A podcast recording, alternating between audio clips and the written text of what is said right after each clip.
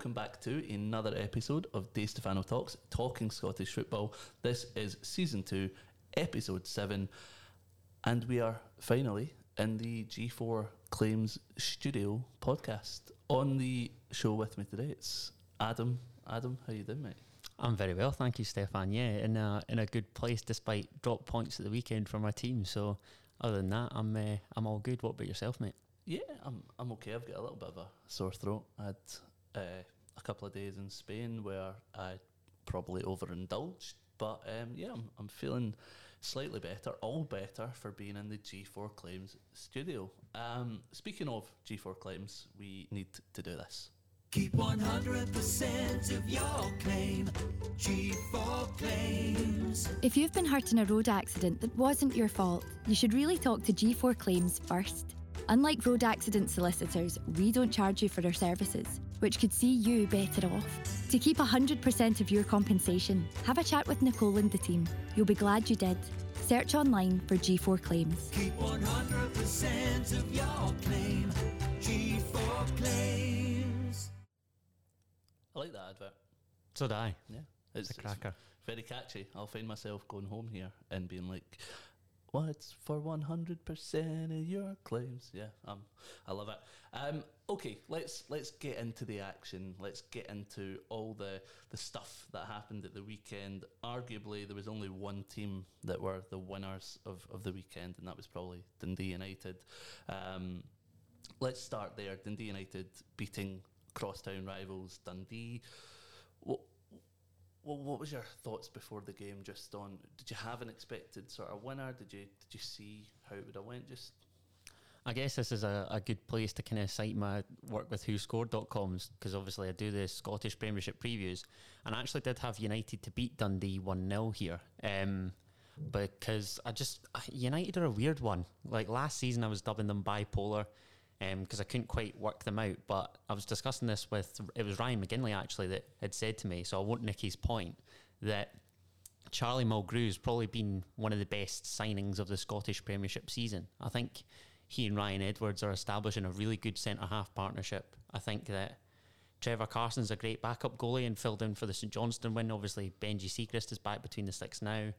Um, and the signing of Mulgrew, he looks as though he's the elder statesman to kind of drag a young United team through games. Um, so whilst I think that there's more to come in a sen- an offensive sense for United, it certainly appears that they've tightened up defensively, and that always gives you a platform to to go on and win games. Given that you know how many times have you seen it where even in derbies it can come down to a penalty, a set piece, um, your opponent getting sent off, whatever these sort of one-off circumstances. Um, but it's a great goal from Ian Harkes. Yeah, it, it was a really fantastic finish from him. Um, poor defending from from Dundee. Um, when you see, I, I don't know who the player was, but he knocked the ball out when it came to his feet, and it just fell right to the feet of Hark. So um, a good goal, but but poor defending. Um, Dundee's start to the season, they've they've had a, quite a decent start. They obviously bet Rangers um, a couple of weeks ago, so they've they've had a good start, and beating Dundee just surely caps that off. No.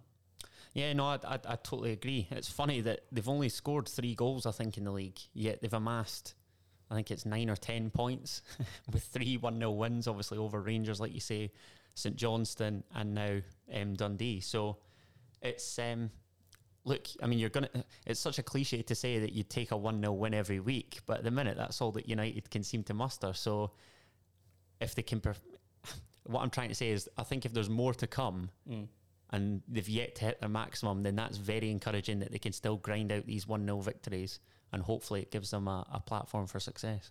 Yeah, it's, it's definitely definitely encouraging. Um, so Dundee sit bottom for at the league. Is is this surprising to you, or did you sort of foreshadow that?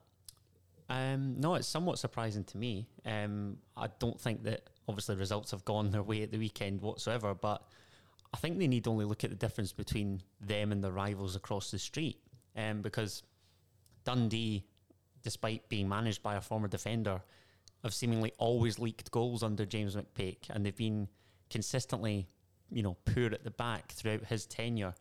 And despite being on the end of a 1 0 defeat, you could probably argue that their firepower is better than United's. But when you're as poor defensively, you, you're always giving yourself that mountain to climb, aren't you? So for me, they're a few defensive signings away from being solid, but until they arrive, I think they always look vulnerable. And you said it. You know, you look at the winner on Sunday. How much space do you want to give Peter Pawlett on the edge of the box? Hmm. Nicky Clark's got a couple touches, but okay, you've intercepted, and as you rightly said, I think it's Liam Fontaine that looks to clear. Yeah. But ultimately, it's it's poor and Harkes picks up before before slamming home. I know that there's question marks surrounding the goalkeeper. To me, he gets a hand on it, and I think it's a decent enough strike. But I can see why the questions arise with regards to the goalkeeping situation and keeping out, you know, Harkes' effort, which ultimately proved the match winner. Yeah, no, definitely. I mean, Dundee. Um, you we speak about their defensive frailty um, and how they, they don't have, in essence, what Dundee United have with Charlie Mulgrew. But does and I'm going to shoot this question right at you because it's just came to me. But should the addition of Leigh Griffiths not help Dundee more in that sense? It should because ultimately he's a he's a match winner on his day. But how frequently has his day came in the last few years? I, I- listen, I'm a I'm a fan of Leigh Griffiths. I think when fully fit, there's nobody better around. But like I say, there's only so much that he can do. Mm. Jason Cummings has obviously chipped in with a couple goals. Cillian Sheridan hasn't quite hit the heights of the aforementioned other two. Um, and like I say, uh, once they cut out these individual errors and overall sloppiness at the back, then eventually it's only a matter of time before they pick up points because of the quality that they've got in the final third with, you know, Griffiths, Cummings, Paul McMullen, Luke McCowan, whoever. Yep. Okay. Um, let's let's move on from the, the Dundee derby then and go to Aberdeen versus St Johnstone. Now, on my notes, I've put it down that Aberdeen have won one 0 Obviously, that's not the case. So I'm glad I spotted that.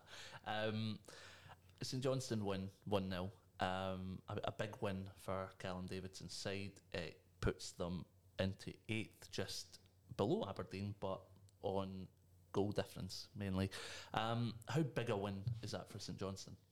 Massive. It's a massive win for St Johnstone, and I think it's made all the more sweeter for Stevie May. Um, I'd noticed that's his 50th St Johnstone goal, and 50 goals for any club in this modern day is a, a fantastic feat. Um, and obviously, given it didn't work out at Aberdeen exactly the way that he'd have hoped, um, he'll be you know delighted with that. I noticed the cupping of the years in celebration. I'm a big fan of that.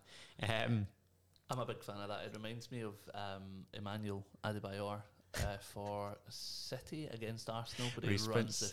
full Yeah. length of the field. And I, I'm a big fan of that. Always have been. I hate when players like leave a club and then go to a new club and then they face the old club and they don't celebrate. Like Jesse Lingard for United. uh, Liam Boyce at the weekend. Yeah, exactly. Like just just celebrate it, enjoy it, soak it in. You've you've stuck it to your rivals. I'm I hate this sportsmanship nonsense. The same goes for when you kick the ball out if somebody's injured and then you have to give them it back. No, don't give them it back. Keep it. Do it. Do what Shakhtar did in the Champions League and Adriano. They hoofed the ball up and Adriano ran onto it and scored. All for that. A wee bit Um, scumbaggery. I like it. Oh, I have to be in it to win it. It's football. Football. You, you have to be in it to win it. Anything less, than your. Oh no, I hate It's a results based business at the end of the day, isn't it? That's what folk will tell you. it. Yes, exactly. What if right? What if you kick the ball at a player? Right, I know we've been off on a tangent here, and I don't care. But what if you go off? Uh, y- th- th- some your a player goes down injured, and the opposing team kick the ball out, right? And then all of a sudden you lose because you you, you know. Uh, You've conceded in that kind of s- passage of play, in Aye. essence. Yeah. Exactly. What if you lose from that from giving the ball back? Why not just take the advantage and, and run with it? It's just ah, It's not as though you're responsible for an opponent player being down on some occasion. I will true, but uh, still, I, I don't care. It would- if it was me, I wouldn't be giving the ball back. And I always say that. I always shout at the telly, but don't give them the ball. I hate it. I hate it. Rangers, I think, did it against Celtic at Ibrox, and people are saying, "Oh, they, they should have given that ball back." No, no, they shouldn't have. They should never have given the ball back. So, aye, um, let's let's go back to where we were. Um, I know we went off on a tangent there, but Stevie May, fifty goals, big win for St Johnstone. How how much pressure is Stephen Glass under now? Because Aberdeen have suffered yet another loss in the Premiership. Uh, they failed to win in their last seven in all competitions. This is a big issue at Aberdeen. Massive. And you've touched on the winless run there. That's the first time they've gone winless in seven games. since 2010, which was a run that ultimately cost Mark McGhee his job. Um, and then Craig Brown comes in before a man called Derek McInnes, which perhaps the Aberdeen fans could show a little bit more respect towards. Um, you're always told, be careful what you wish for. And I'm not being funny, but there's no way that they'd only have the Scottish Cup and league matches to play for.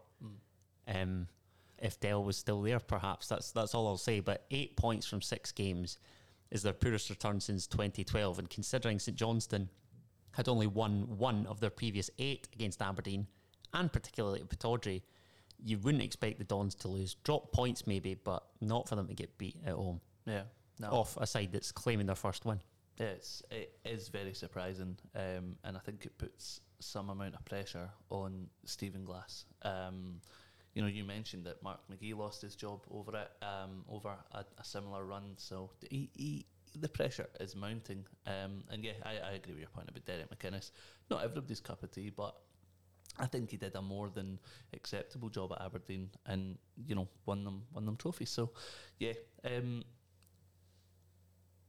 let's move on. Um, we spoke about the big win for St Johnstone. Let's move on to your rivals, Hibs versus St Mirren.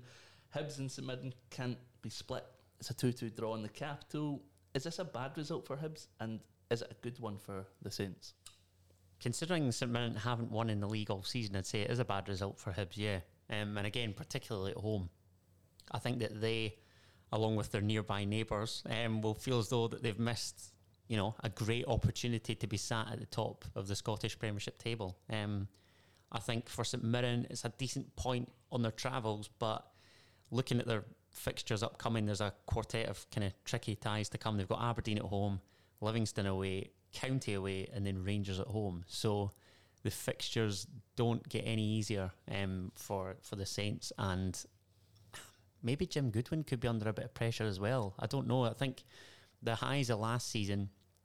I think it's St Mirren's best season since the 80s. Both semi finals of the domestic cups, narrowly missing out on the top six.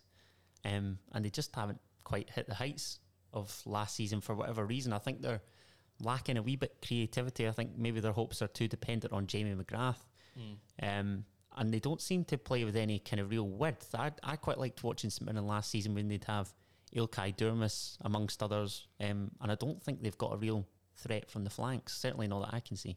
Yeah, no, I'd agree with that. Um, St Mirren's opener, um, should Macey do better for it? Yes, undoubtedly, No. and as should Ryan Porteous. Um, I think that I think that Eamonn Brophy has no real support whatsoever, and is you know allowed to just wander inside as Porteous jockeys. Should really put a foot in to prevent him from cutting inside, and Matt Macey gets a hand to it, but his near post got to do got to do better for me.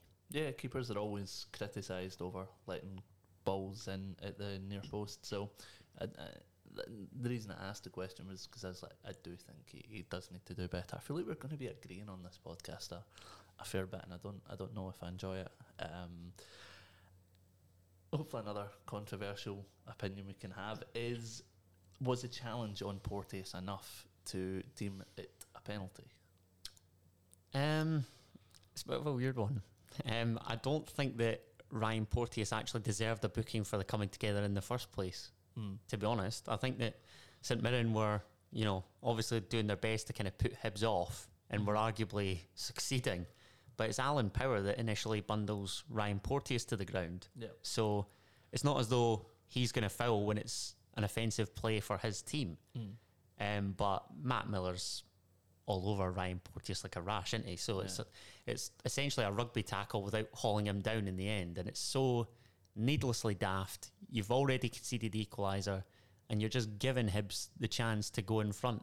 Yeah, it, it's it's a strange one because I, I was looking at it and I was like, there is a bit of pulling and there is a bit, of, you know, a bit of it, uh, but I'm just like, is is there enough in that for him to go down? And I'm last night I was I was leaning towards there there isn't, but the more you see it, the more you you sort of realise Porteous knows what he's doing. He knows he's being pulled about. He knows if he goes down, he's he's getting a penalty. So from that aspect, it probably wasn't soft, but you know, you do see these decisions not given in, in other games. So it's, it's a bit of an odd one. And I hate these coming together at corners and set pieces. I think corners are where they're kind of most prevalent, aren't they? Um, and ultimately, you know, I can see why you do it in an attempt to put the team whose set piece it is off and try and do your best to defend. But Yeah. I'd, I'd just be focusing first and foremost on getting a sufficient contact on the ball when it enters the box rather than anything that my opponents do. Yeah, I mean, you, you can jostle with a player, but and you can like push, but don't don't put your arms around them and, and sort of aim to the. I mean, the aim to be to pull them to the ground because as soon as you put, if if I'm a footballer, I'm in the box and someone's putting their hands on me, I'm hitting the deck because of course I you know are. a penalty could Yeah. come. So, um, so yeah, um, I, I think we've came to an agreement on that one as well. This this is This is worrying. this is worrying. Uh, actually, I don't know. This is this this could be a, a new change in the, the chapter of our friendship where we just agree on things. Sure. Okay. Um, all right. Let's move on to your team now. Ross County versus Hearts. I know you're desperate to talk about how great a performance this was, so I'm just going to give you the floor. Fantastic. Yeah, brilliant. And another two points dropped to add to the collection. Um, look, it's not it's not ideal. Um, I know that Dingwall's a tricky place to go, but I think off the back of the Derby performance, I'm not going to say that Hearts had a lot of making up to do to the fans, but you'd certainly expect a little bit more cutting edge, I'll say. And whilst we've scored twice, the goals that we've leaked are very avoidable. Um, I think that Liam Boyce obviously gives Hearts the lead. Um, and it's actually a bit of a weird one because I think he receives from Gary Mackay-Steven and he obviously knows where the goalkeeper is, but maybe there's a wee deflection that just evades um, Ashley Maynard Brewer in goal. So that was a bit of a weird one. And obviously, then going 1 0 up after 10 minutes, I'm delighted. I'm thinking, brilliant. This could be, you know, comfortable. We could grab a couple here, increase the goal difference, rah, rah, rah. And then you go and chuck that away two minutes later with conceding an equaliser almost instantly. Um, and whilst Jordan White does well to kind of hold off a few challenges, he's crowded out. He lays it back for Blair Spittal, who hits a fantastic finish um, to Craig Gordon's right hand side. Um, and like I say, two minutes were instantly pegged back. And then I'm feeling the worst. It's just the range of emotions that you experience as a Hearts fan. It's it's a genuine roller coaster. I was Um, about to say that. Yeah. it's it's honestly it's. I actually don't think there's a more infuriating club to support, and if there is, can somebody hit me up with one? Um, I will later on. I, I will happily do that. Um, we, we were speaking in the car coming up, and you were saying that the international break came at the wrong time for Hearts. yeah, explain to that everyone why you think that. because it would just come off the back of a 2 0 win at Tannadice, a ground that we don't traditionally travel well to, against a Dundee United side who I've waxed lyrical about their defensive display. To obviously then breach that twice is fantastic. We're then, you know, riding high, tied top of the league, 10 points from four games, the Edinburgh Derby's to come, and yet that's interrupted for Scotland games. And I think you know, football's all about momentum, isn't it? You can get into losing habits, you can get into winning habits, and ultimately, when you're winning every week, you just want the next game to come. And lo and behold, we had to wait a fortnight for it. It's massively kind of. I don't want to say it's been underwhelming since we've got back, but two points from as many matches against Hibs at home and Ross County away. It's not exactly the ideal return. Um, and we've scored twice in those two, also conceded twice in those two. And like I say, the, the goals were cheap. And we're ultimately punished in both matches for missed chances, which is, of course, the primary frustration. Yeah, um, I mean, you speak about the, the games that you came back to. You have um, Ross County, and y that's a game Hearts should be should be winning. That's a game that Hearts should be comfortably winning. Yeah, I, look, I know that it's obviously tricky up there, and the journey can sometimes take it out of you. But I'm, I'm with you. I think it's going to be a long, hard season for Ross County. I don't particularly rate. I was going to say any of their players. I think that's a bit harsh. They, they've obviously got a wee bit of quality, um, but sides like County, Livingston, I expect to be rounded about the bottom, perhaps now Dundee and St Mirren, given we've also touched on those two um, and the starts that they've made. So against a relegation favourite contender, um, it should be three points home or away as far as I'm concerned. Yeah, no, it should. Um, and it's sort of the result speaks for itself when you look at the games that are coming up next. You've got Livingston at home, Motherwell at home, and then away to Rangers. Livingston picking up their first three points of the season yesterday, which we'll come on to discuss a little bit later. Um, Motherwell, who got a point against Rangers at Ibrox yesterday, and who are flying at the minute, and then obviously Rangers, who who are last season's champions. It's it's going to be a tough run again. Then you look at the games after that: Dundee, St Johnstone, Aberdeen. It's it's going to be a bit of a a big couple of weeks for Hearts. And and this was the thing. My initial concern entering the season was the first five fixtures with Celtic at home, St Mirren away because our record in Paisley's horrendous.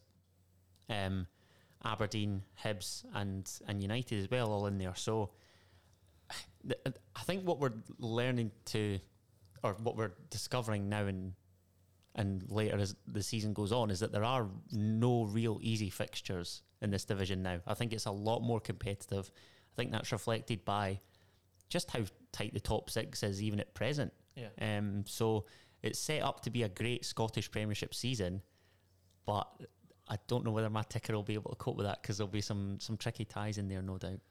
You know, for anybody that hates roller coasters, being a football fan it, it is part and parcel of it. But I, I, I totally feel your your feeling there because there's games where I go into and I'm like, oh my god, I don't know if my, my heart can deal with it. So no, I, I get where you're coming from, and every football fan will get where you're coming from. Um, I'm not going to try and even pronounce his name. I'm going to allow you to do it. But Ross County's keeper twice denied. Armand Gnanduillet or Armand Gnanduillet, as I touched on on TSF. Yes. Um, Which one do you want? The posh French one? Aye. Right, okay, so Armand Gnanduillet. Okay. How big is he becoming for Hearts? Um, I, I like Big Nando, as we refer to him as. Um, I don't think he's given a real fair crack of the whip, given Liam Boyce has been the main man and has, you know, obviously bagged another, so that hasn't helped his case. But I was surprised to see Hearts go two up front, a very attacking team, only really leaving Beni Baningime in midfield. Um, and ultimately, I don't think there can be any fault placed for missed chances amongst coaching staff. I think it's just down to players and individual decisions, um, not having that sort of killer instinct. Um, but Gnanduillet's um, goal contributions and assists and whatnot it, so far has been pretty impressive. And I know that a large chunk of that was obviously in the championship, but he's bagged at Tannadice so far this season. Was probably unlucky not to score up in Dingwall at the weekend. Um, and with either he or Boyce, I'd feel pretty confident heading into most games. But it's just trying to obviously cater to his strengths, which aren't of the same as Liam Boyce's. I think they're two very different players. Gnanduillet is probably more a target man type. Looking to try bring others into play, whereas Boyce is often the one that kind of drops into pockets. And I, they're two totally different strikers, and I like both. I'm happy with both. But hopefully, there's more to come from Gnanduillet given Boyce's start to the season. He's a bit like Uche Ikpeazu, not the same, but the, the sort of um, target man kind of player. Hearts, Hearts have always done that. You know, even back to when my dad supported them as a boy, it was Sandy Clark and John Robertson up front. Yeah. It's always been our style that we've had a target man type up front. It's never been the most prolific goal scorer, I might add, um, and a, a little enlarged type. Um, so, yeah, I think Gnanduillet and Boyce could potentially be that. But with the formation that Robbie seems to cater, I'm surprised that he moved away from the 3 4 3, given it had done us so well in the fixtures prior. Okay. Um, is time running out for Malky Mackay? Um, I wouldn't say so. I think the fixture computer hasn't been generous to them. I will say that. You know, their first six, I think they've had St Johnstone, last season's top four, and now Hearts. So perhaps there's a favourable run to come. Um, I think they've proved now against Rangers and Hearts that they can score goals up there.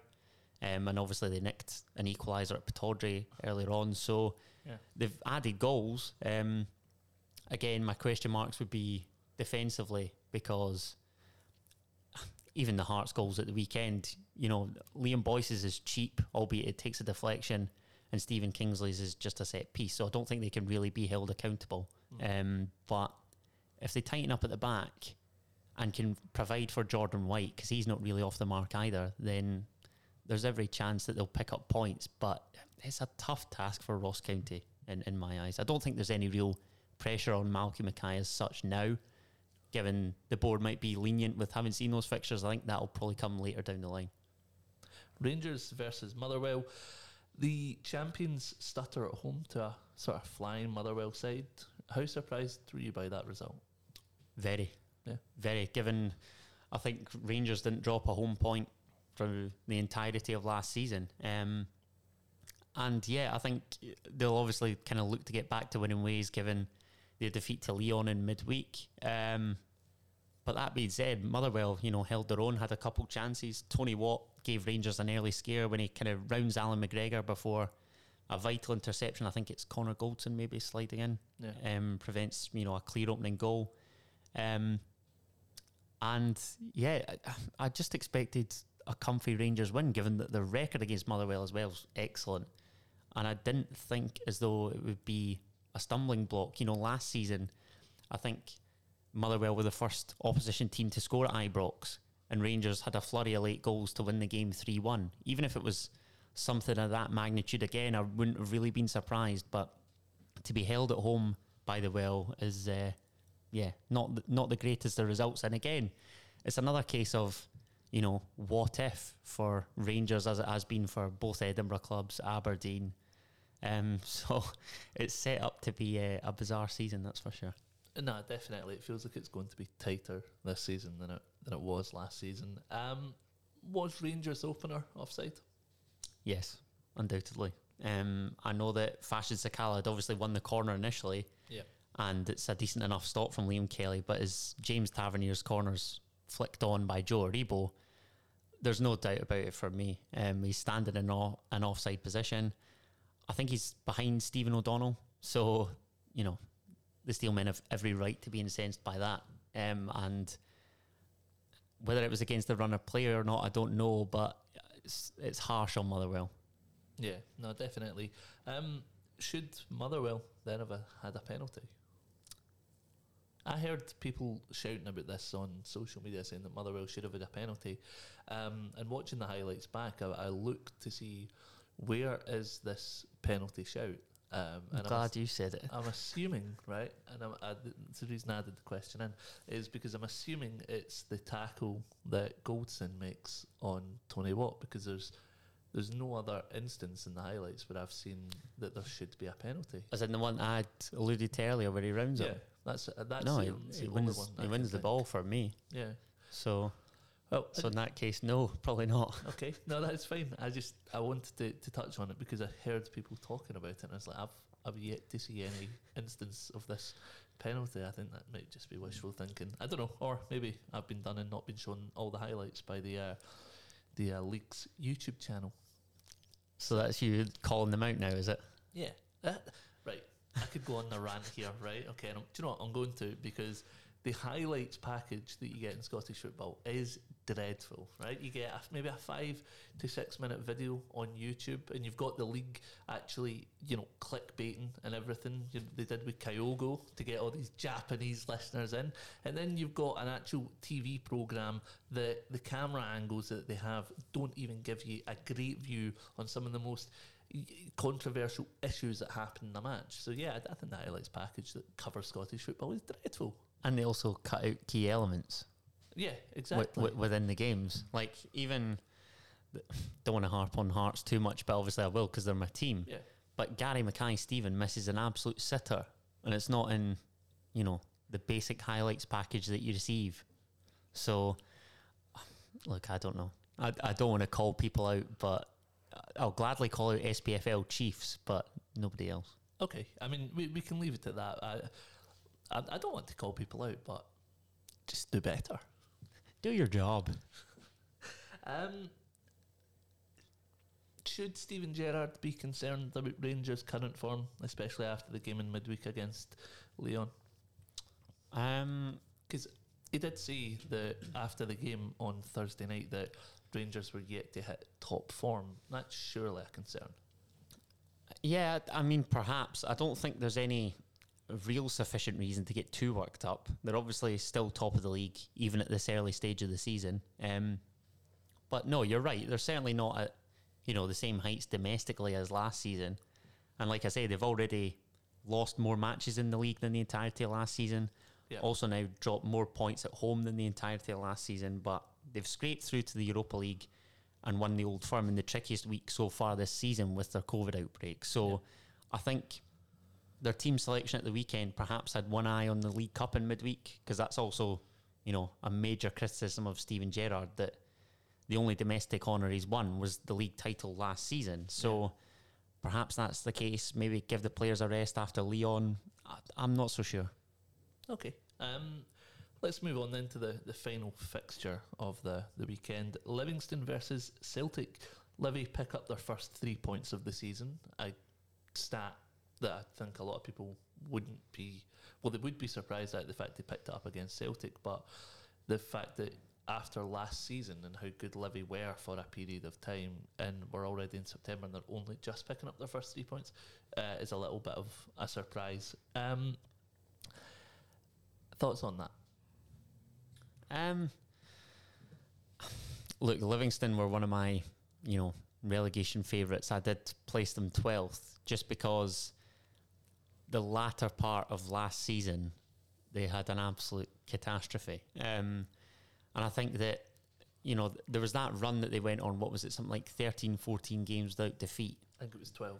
12 games without defeat, and they were absolutely flying. Rightly got themselves into the top six. You know, they made what the League Cup final as well. Um, so I don't know. They're, they're- it's obviously going to be tricky to emulate that, but I just think they've they've not recruited all that well, as far as I can see. Loss of a couple key players, um, and I really don't know what to expect. I think it's tricky, like I say, for these clubs to try and compete. Yeah. Um, but certainly, I, I am surprised that they've not made the most of their home advantage yet, given the surface, given that it's, you know, it's. I don't want to sound too harsh here, but it's a grim place to go to. Yeah. Um, and ultimately, their home form is what's propelled them up the league for a good few seasons now. Yeah. Um, So- make home advantage count. They have Yeah. they have the plastic park. They have um, you know that that advantage. I think they train on the, the surface. yeah, I think well. that's right. Yeah. So you know, it, it is a massive advantage, but unless clubs truly have an issue with it, there's there's nothing that, that can be done. I wouldn't say it's an unfair advantage. I think there's been, Each to their own, isn't it? there's been plastic parks um, consistently in the league since Hamilton came up in 2014. Even Killie, I think, had a plastic park back then. Um, so it's not as if they're new and the players and clubs aren't aren't used to them because we play on them twice a season, every season for the past eight years. I don't think there can be any excuses. Yeah, they're not great to watch. Probably Livy put uh, empty black pellets into the ground to make sure that the ball doesn't bounce or uh, you know it bobbles more than it should. So it's just about making your your home advantage count. As clubs with grass parks make sure they're slippy. So No, of course, and and when you've not got the adequate resources, you do everything in your power to try and you know Yeah. grind out these results, and ultimately they've done exactly that here. Um, in answer to your your initial question, I'm pretty surprised that it's taken you know quite a while for Livingston to start. Um, but now they've got that three points on the board. You never know because it's. I think the pressure is always building, isn't it? Once you've not got that first win, now they've got the monkey off their back. Um, so let's Yeah. just see what happens in their upcoming fixtures. this, I mean, I, I put the question in there: how big a win is it? We're, we're not going to know how big the win is until we see the the concurrent run of form. But it is a massive step in the right direction, especially um, against Celtic. Definitely, and the, their, you know, their record at the Tony Macaroni against Celtic is good. Yeah. Um, since their promotion in 2018, it's five games unbeaten, two wins, three draws. And I think another thing is that Andrew Shinnie's first Livy goal, as much as it's an absolute belter, has again come at the perfect time because it's given them that win. And just like a club in search of that first victory, I think a player in search of that first goal at their new club, the longer that that run goes on, the more pressure builds, the less likely they'll believe that it will arrive. So, Yeah. first goal, first win, it's all coming up uh, perfectly for Livy. I want to ask you this, and I didn't put it in the notes, but David Martindale was on the radio after the game yesterday, and he was saying that Andrew Shinnie reminds him of Lyndon Dykes. Do you agree with that comparison? Does does Andrew Shinnie remind you of Lyndon Dykes? Um, not particularly, no. Um, I don't know whether he's just referring to the fact that Lyndon Dykes obviously gave, who was it, Christopher Jullien a torrid time Yeah, a couple seasons back or whatever. Um, I think that's one of those comments that he'll look back on and think he maybe he was just caught up in the heat of the moment with the victory. Um, Yeah. Because I don't see how Andrew Shinnie and Lyndon Dykes are similar players. I think Shinnie's more of a presser yeah. and Dykes is that target man type that we've previously been talking about. So I, I think they're totally different footballers, but I think it's more just the comparisons between a Livy striker giving a Celtic Yeah. defence a torrid time that that's arisen. When you look at Livy's goal, um, Shinnie does really well for it. The ball gets crossed in, and I'm standing there. Um, the ball just gets whipped in right in front of me, and I'm I'm standing there, and I'm like, goal. That's that's going to be a goal. And Stephen Welsh's positioning was was all off because he lets the ball come in and still isn't fully in front of Shinnie, and by the time the ball comes to Shinnie, he's, he's away.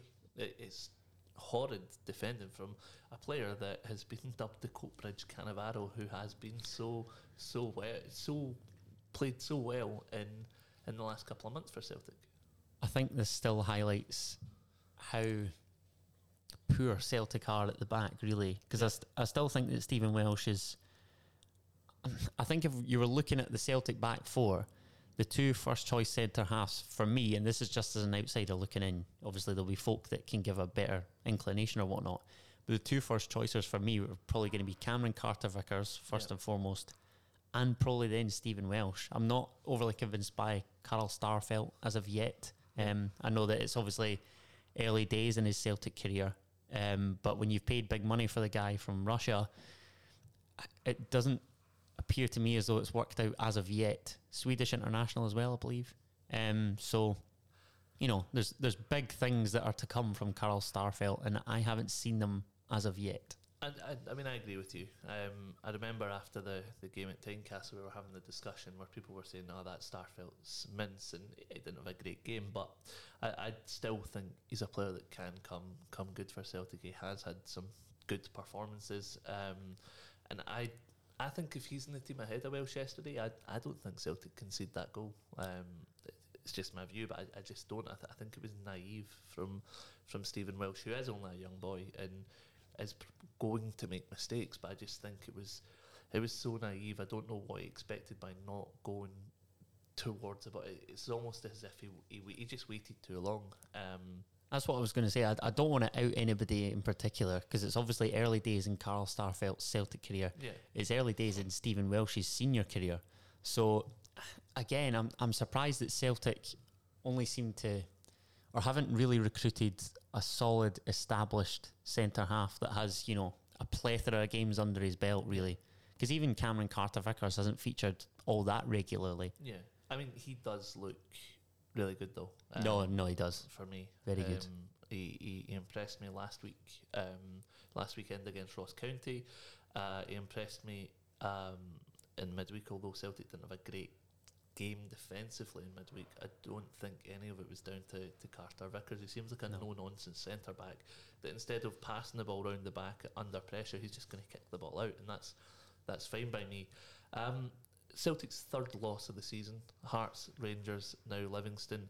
How worrying is this for Ange Postecoglou? And does the pressure, the already increasing pressure on the Celtic board and the, the manager, does does that just increase that little bit more?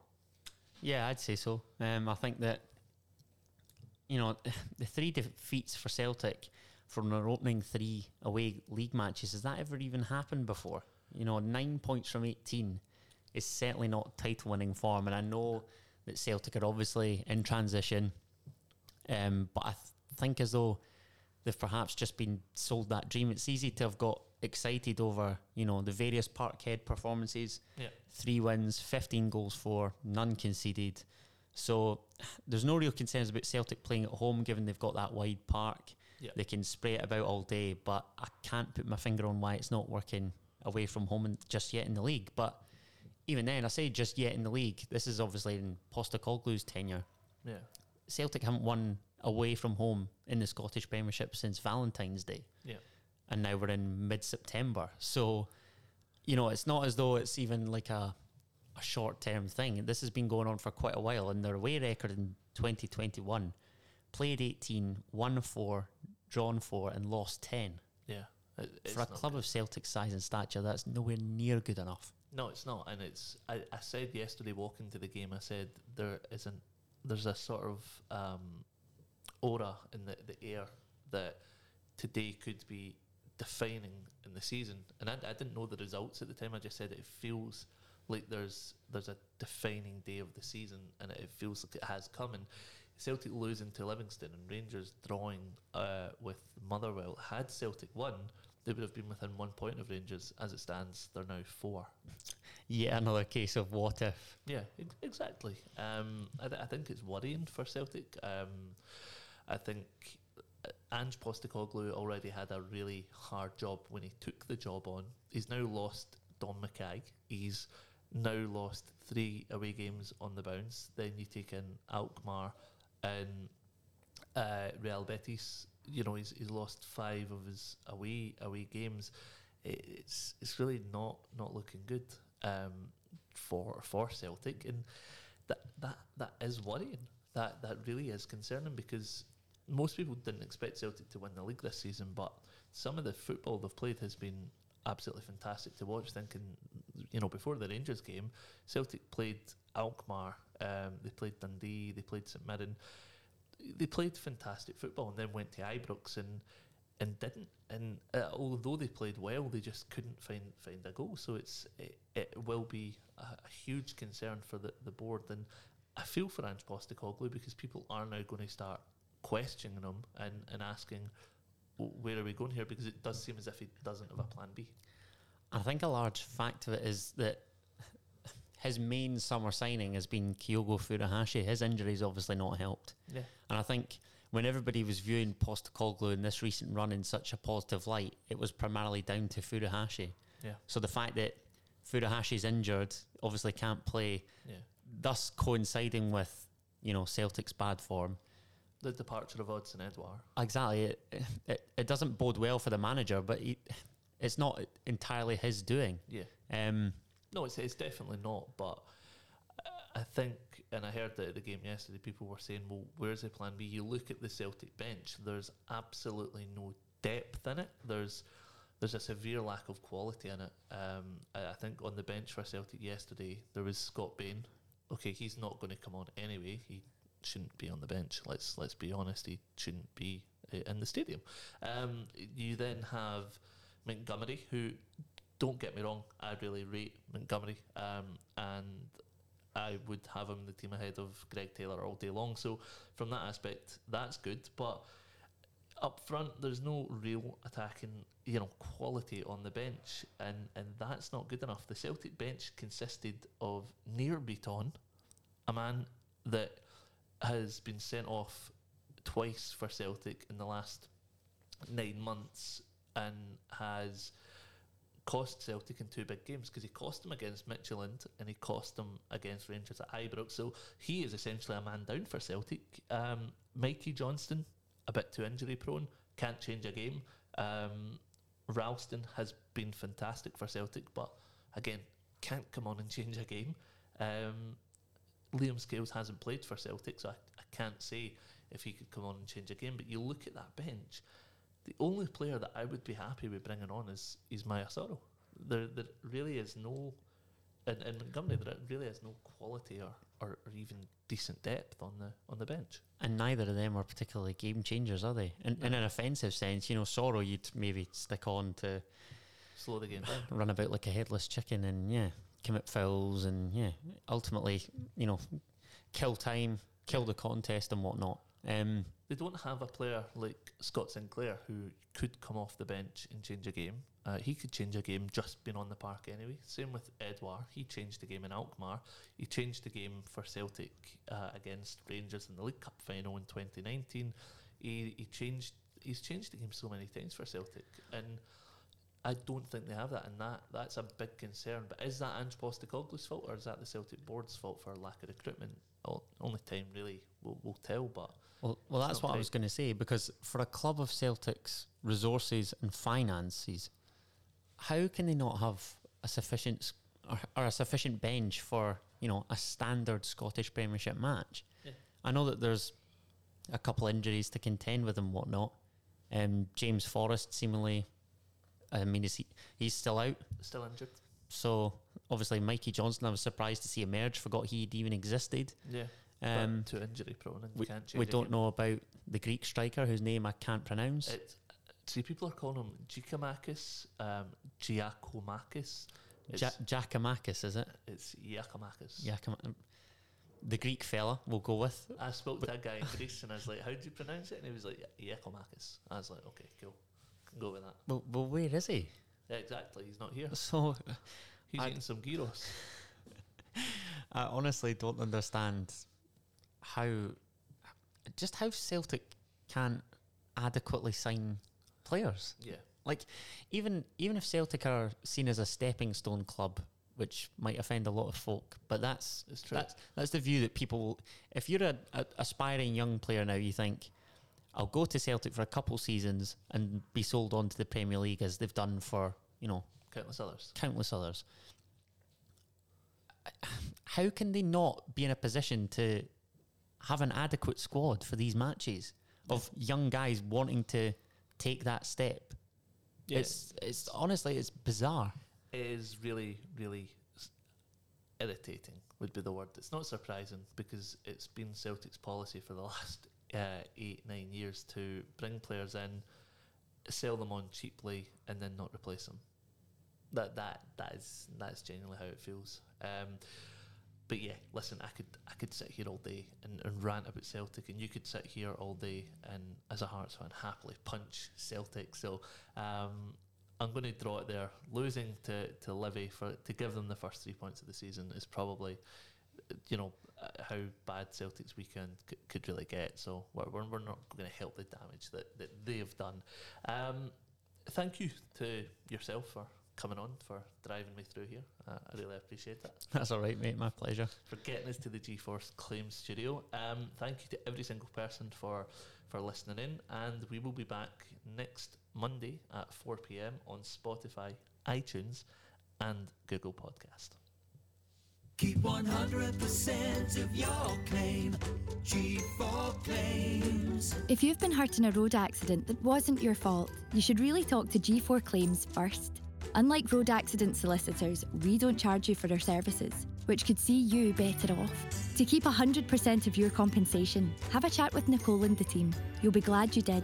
Search online for G4 Claims. Keep 100% of your claim.